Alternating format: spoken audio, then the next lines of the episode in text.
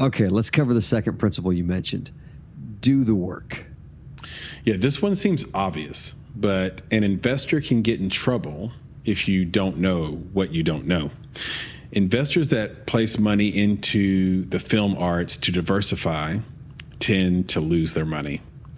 You know, making films is so complex and collaborative that it's not advantageous to be hands off sitting in an ivory tower. While one could argue that it's true that the best art gets produced by groups, the converse of that is equally as likely. Which is? Well, that the more people involved in a project, the more likely it is to make errors or some false consensus is reached. You know, once you decide to invest, you have to be in the game. Uh, you know, filmmakers and producers want to tell their story more than they want you to make your money back.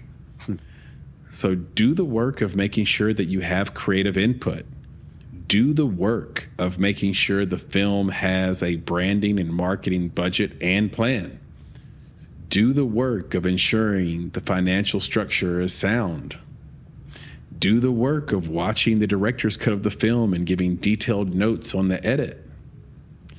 Do the work so that the crew and cast see you as one of them and not as just another high net worth individual that can afford to lose a few dollars.